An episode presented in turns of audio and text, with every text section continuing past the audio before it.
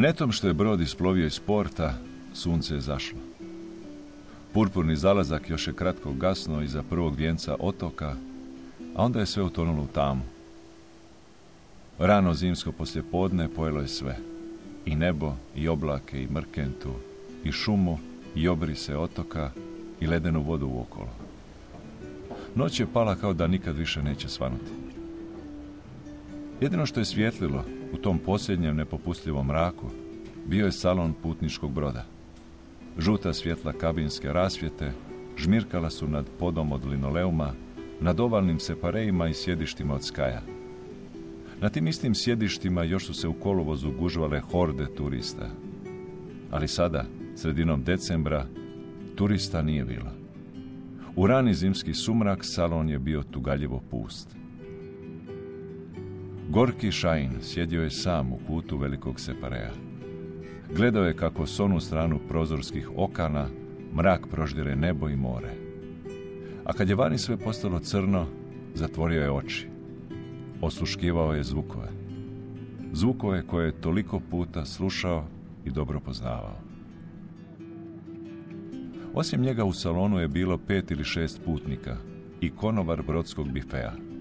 Suhi sjed, konobar je izgledao biblijski staro. Napustio je šank te sporim nesigurnim koracima prišao ženi u crnini. Obazrivo joj je stegao ruku. Ona mu je odgovorila stiskom i kimnula. Gorki je ustao da protegne noge. Izišao je iz salona na gornju kuvertu trajekta.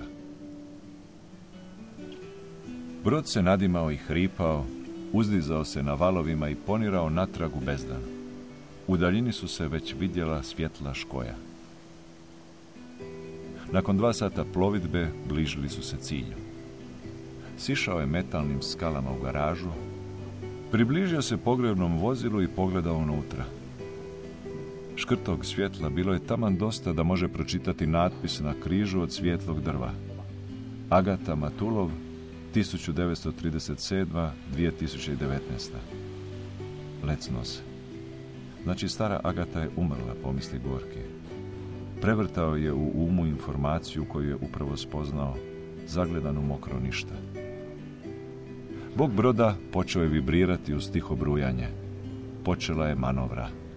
Stajao je na istom mjestu i promatrao prizor koji nije vidio godinama. Kapelica na punti ružarice, gat, lanterna. Zgrada zadruge, zgrada bratovštine, općinski dom s tornjem i satom. Zvonik crkve koji je jedini osvjetljen sjajio u zimskom polumraku. Ispred svega mandrač, a u mandraču barke koje se ljuljaju na mareti. Iza toga, iza prvog reda, ništa se nije vidjelo. Sve što je bilo iza pojeo je mrak, ali Gorkom nije trebalo svjetlo da zna što tamo ima. Znao je svaku kalu, kuću i vrt, svaki popločani odvojak, suhozid i maslinik. Gledao je Škoj, a štumik mu se skupio u gvalju neočekivane, jake zlovolje. Vratio mu se isti onaj osjećaj koji je pamtio, osjećaj kojeg se bojao. Nije ni ugazio nogom na tlo, a osjećaj je već bio tu. Svugdje, samo ne ondje, pomislio je. Pomislio je to, ali i odmah suzbio tu beskorisnu misao. Zgrabio je torbu i krenuo put izlaza.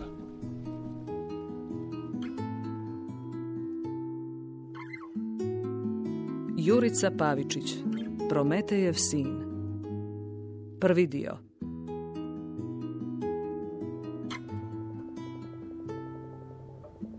Hodao je rivom koja je u ranu zimsku večer bila osvjetljena blijedo, poluprazna i otužna. Pokraj crkve je skrenuo, obišao bunar i izbio na trg na kojem je bio partizanski spomenik. Spomenik nije bio srušen, ali s podesta su s vremenom otpala slova, a na mjestima negdašnjih slova ostale su rupice izjedene hrđom. Pogledao je kip. Mršavi partizan, golog košćatog torza, koji u jednoj ruci drži mašklin, a u drugoj njemačku K98 K pušku. Ruku s puškom mršav je heroj izvio nekamo put neba, kao da nevidljive pratitelje poziva da ga slijede. Lice kipa bilo je isto lice koje je Gorki pamtio. Visoko čelo, upale sljepočnice, jake naglašene jagodice. Popeo se 10-ak metara, a onda zastao pred katnicom sa zelenim vratima. Ključ je bio na uvijek istom mjestu. Otključao je kuću, rukom je nasljepo posegnuo iznad vrata i u mraku napipao Fidovu sklopku. Ukopčao je struju, pa opalio svjetla. Kuća Šajnovih, ista kao posljednji put kad je u njoj bio, prije 7 godina. Pogledao je kroz prozor. Kala je bila u potpunom mraku. Uzeo je koricu s dokumentima i kuvertu s novcem, ogrnuo kaput i izišao iz kuće. Neko je vrijeme hodao po kamenim kongulama. Popločenje je potom prestalo, a pod nogama je osjetio utabani zemljani put. Kod posljednjeg stupa rasvjete skrenuo je naljevo i popeo se na čistinu. Ovdje, na uzvisini, puhalo je i više, a vjetar je s kanala nosio slane kapljice. Zastao je i ozreo se. S druge strane kanala, na kopnu, grad je svjetlo treperio, obasjan blagdanskom rasvjetom. Na ovoj strani kanala, na Škoju, nije bilo božićnog blještavila.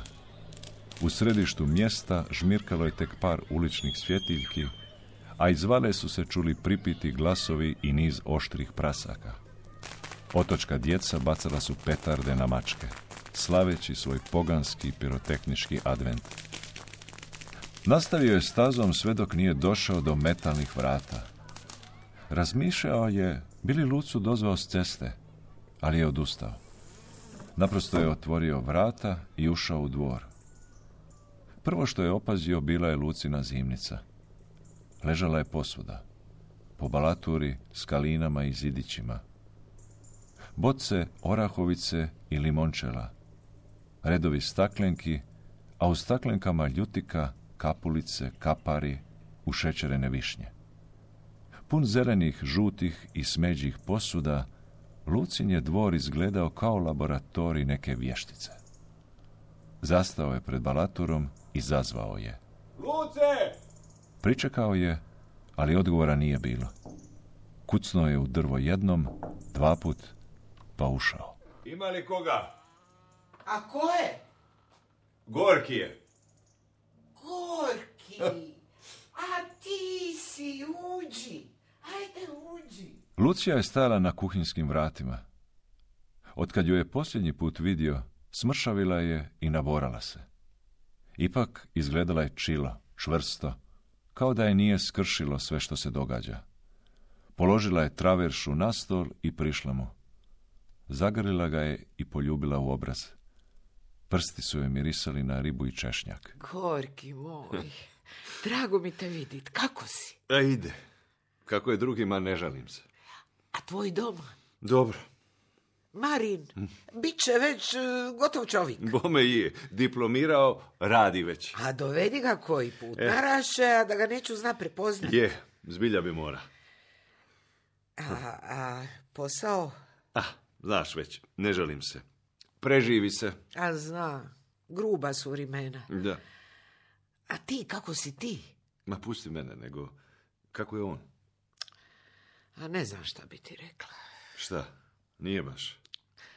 Moglo bi bolje. A došao sam ga vidjeti. Hajde, ajmo onda do njega. Tuone je ležao na krevetu, glave zadignute velikim jastukom. Gledao je na TV-u neki stari biblijski spektakl. Očekivao je da će Tuone biti mršaviji i bio je.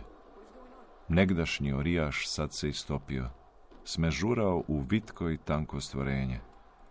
Ali oči i obrve bile su mu jednake kao nekad. Oči kojih se bojiš i misliš da vide sve. Barba Tuone, strogi barba iz njegova djetinjstva. U ono doba bojali su se barba Tuona. Bojali njegove brade i napuklog baritona. Sada barba Tuone više nije izgledao kao netko tko uljeva strah. Kada ga je Tuone spazio, lice mu se razvukao osmijeh. Uzeo je daljinski upravljač i stišao ton. Sjede. Kako ste, barba Tuone? A vidiš, Duvan, džava ga od nja. Bićete vi dobro. Hoću. Kako ne? Kako je bila operacija? Nikako. Eto kako. Prenosim vam pozdrave od mojih, od firme. Evo, poslali su po meni ovo. Prijateljski. Prijateljski, bez obaveze. Ako treba, za lijekove, za bilo šta. Tuone je gledao omotnicu, ali nije posegnuo rukom za njom. Držao je ruku daleko, kao da se boji da će ga omotnica ugristi. Stajali su tako jedan na krevetu i drugi na stolici u nelagodnoj tišini, kao da bi oba radije da te omotnice na krevetu nema. Na koncu se Tuone uspravi i gorkom pruži čašu. Bog ti da, donesi mi vode. Suvo mi je krlo od vrućine. Lucu je našao kako stoji uz sudoper i uljeva travaricu. Sa špahera je šištao pretis, a vodena para orosila je sve. Prozore, ormare, staklenu vitrinu. I Luci su oči bile vlažne, ali ne od pare lonca. I? A šta i? Pa znaš šta? Šta kažu likari? Šta kažu? Teško je, eto šta kažu. Šta je tako je loše? Skinuli su mu jedan tumor, a ostala mu je neka sjena na bronhiju. Ima grudbu u limfnom čvoru i nešto šta ne znaju šta je, doli poviše bubrega. Pa će opet na operaciju? A treba bi, onkolozi ga šalju gore u Zagreb na Jordanovac da ga operiraju. A pulmolozi ga vraćaju nazad, govore da je on za kemoterapiju. A on neće kemoterapiju, neće i gotovo. Satrla ga je zadnji put, povraća je u sić 3 mjeseca. A šta sam čuo, da mu predlažu neki novi lijek? A je, neku pametnu terapiju, tako zovu nešto genski. Trebali bi ići u Grac. Samo zavod to ne pokriva jer je eksperimentalno. Treba nam 8.000 eura samo za tretman. Idemo odnijeti vode. Aj dođi i ti tamo. Luce odloži bocu i pomno otre oči da se ne vidi da je plakala. Ušli su natrag u sobu. Gorki primijeti da omotnica više nije tamo gdje ju je ostavio. Tuone ju je stavio na kantunal i taktično pokrio novinom. Dobro, pomisli Gorki. Dobro da ju je Tuone uzeo. Sad kad sam prolazio dvorom, vidio sam vam zivnicu. Pa mi se sve vratilo u sjećanje. Sitio sam se kako biste mojoj materi donosili kapare i ljutiku u kvasini. Svake bi zime jeli u gradu pašta fažoli suvo meso i grizli lucine ljutike. I sad, svaki put kad jedem fažol, padnete mi vi na pamet. A di ne bi tvojima, toliko su i oni meni učinili. Jedni od zadnjih od stare vrste prije nego je sve podivljalo. I tvoja bi mater meni učinila. Napravila bi u jesen kotonjadu, pa mi je poslala po nekom na trajet. Siđaš li se njene kotonjate, Tuone? Bila je gusta, slatka i onako tamno crvena. Meni nikad nije bila tako crvena. Poslije su mi rekli da je to jer Dunje ne bi kuvala s korom. Ah, puno smo ti se, tvoja materija, volili. Bog je da pokoj. Treba li vam šta, Tuone? Misliš sad? Mislim inače. Osim zdravlja, ništa. Čujem da morate platiti novu terapiju. Tuone se namršti. Opet je skrenuo pogled prema televizoru, na kojem su galopirali troprezi. Treba će vam novaca za tu terapiju. A treba će vam i za boravak u Zagrebu, za hotel, za bajadere i kafu sestri, a možda i za plavu kuvertu. A treba će vam za terapiju, za Grac. A nećete se ni okrenut, odletjet će vam novci više nego šta mislite. A znamo, nemoj misliti da ne znamo. Tuone, ovi moji Englezi i dalje vam nude onu. Koje? Ma znate koje? I dalje vam nude da im prodate zemlje. One zemlje. Na punti Malpagi. I dalje vam nude ono što su nudili, ali dogovorili smo se da plate i više. Englezi vam nude 10% više nego zadnji put kad ste razgovarali. Rekli su 10, ali među nama, pristali bi i na 15. Razgovarali smo o tome. Zašto jesmo? I rekao sam Englezima ne. Tuone je sjedio opirući se u kušin, a oči su mu bile kao onda, kao one stare, prijeke, rengenske oči koje sjevaju. Lucija je sjedila uz krevet i dlanom prekrila lice. Ako on ne bi prodao, ona bi. Shvati u taj čas Gorki pa se okrene prema njoj, kao da u Lucinu krilu kani izdubiti ranjivu točku. Razgovarali smo, ali to je bilo onda. Ništa se nije promijenilo. Nije. Tuone, sve se promijenilo. Gorki je to rekao, a Luciji se lice izobličilo od suspregnuta plača. Tuone ju je pogledao gnjevno, gotovo s mržnjom. Razgovarali smo o tome već i rekao sam vam, neću prodat. Sad kad to bude turistička zona, ptica mi mogu gradit, mogu unuci. Tuone, nikad oni neće tamo gradit. To je igra za velike. Do koju godinu bit će drugčije. A neće biti drugčije. Čuvat ću to za djecu. Dica su vam u Zagrebu i njima treba dinar. Ako jedan put prodam, gotovo je. Aj, i onako je gotovo. Neka stoji. Uvijek se može prodat. I za 20 godina. A mi, di ćemo mi bit za 20 godina? Rekla je to, a onda ustala i silovito izjurila iz sobe. Tuone je gledao za njom, a izraz ljutnje nestao mu je s lica i ustupio mjesto zabrinutom grizodušju. Gorki ga je promatrao. Promatrao i u tom trenutku znao. Poslušat će je. Ma kako tvrd, ma koliko prijek, na koncu će je poslušati. Sjedili su nakratko sami, bez riječi, u polutami spavaće sobe. Izbjegavali su jedan drugom pogledati u oči. Slušali su zvukove iz kužine gdje se Luce vrtjela s kraja na kraj kao duša na muci. Lupala posuđem, puštala voda. Onda se sve umirila, a iz kuhinje se začuo tihi plač. Ajde, idi umiri. Lucu je našao za stolom kako sjedi. Sjeo je do nje i položio je dlan na dlan. Prihvatila mu je ruku i čvrsto je stisnula. Vidiš kako je tvrdoglav. Znam kako je tvrdoglav. Uvijek je i bija. Luce ga je izvela iz kuće i na dovratku mu kratko utisnula poljubac u obraz. U ruku mu je gurnula staklenku motara. Ne zaboravi i ovo. Gorki se kratko premišljao, a onda izustio ono što je trebao reći. Luce. Ne brini, urazumit će se, imam ja svojih načina. Izišao je iz dvora, a onda se još jednom osvrnuo. Kroz kuhinski prozor vidio je Tuona i Lucu kako sjedaju uz stol i dijele večero. Luce je mužu i sebi u tanjur ulila kaciolu krumpira i mola. Jeli su gregadu koja je morala biti vruća, jer je Luce puhala u žlicu. Lomili su kruh. A onda je Tuone sebi i ženi ulio vino do pola čaše. Otpio je gutljaj vina, a lice mu više nije bilo shrvano naporom i bolju. Vidjelo se da mu vino godi.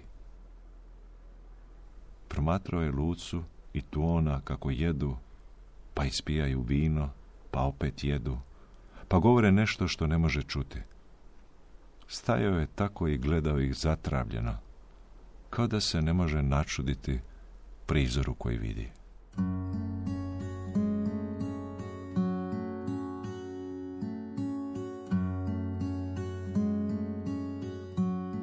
Kod Bratimskog polja skrenuo je uzbrdo.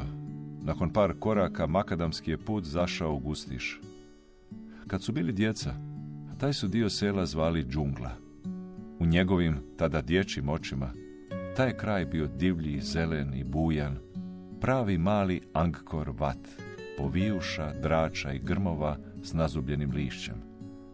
Za dugih ljetnih popodneva lutali su tom džunglom, brali po maki i kupine, maginje i arzelinke, a predvečer bi se nakon višesatnog klatarenja vraćali kući u neslavnom stanju, odaranih koljena, prašnjavi i smeđi, s odjećom punom trnja i čičaka.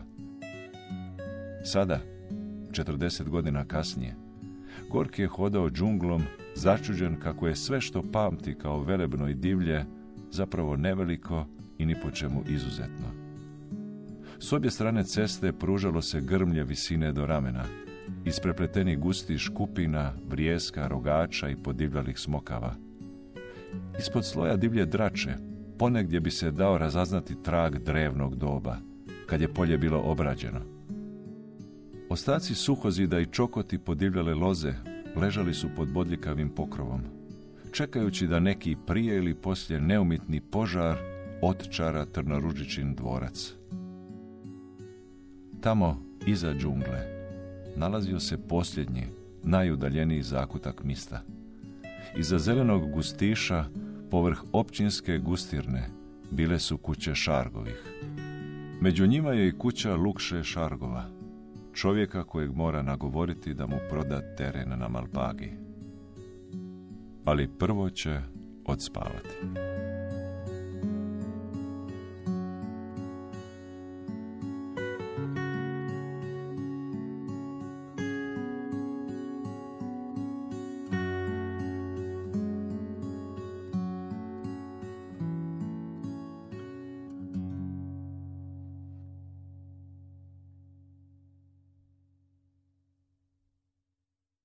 U današnjoj emisiji slušali ste prvi dio romana Prometejev sin, Jurice Pavičića. Redateljica Hana Veček, za radio adaptirala Kristina Kegljen. Igrali su Zoran Čubrilo i Doris Šarić Kukuljica. Ton majstorica Marija Pečnik-Kvesić, glazbena dramaturginja Adriana Kramarić.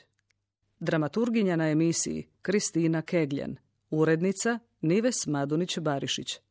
Hrvatska radiotelevizija, dramski program Hrvatskog radija 2022.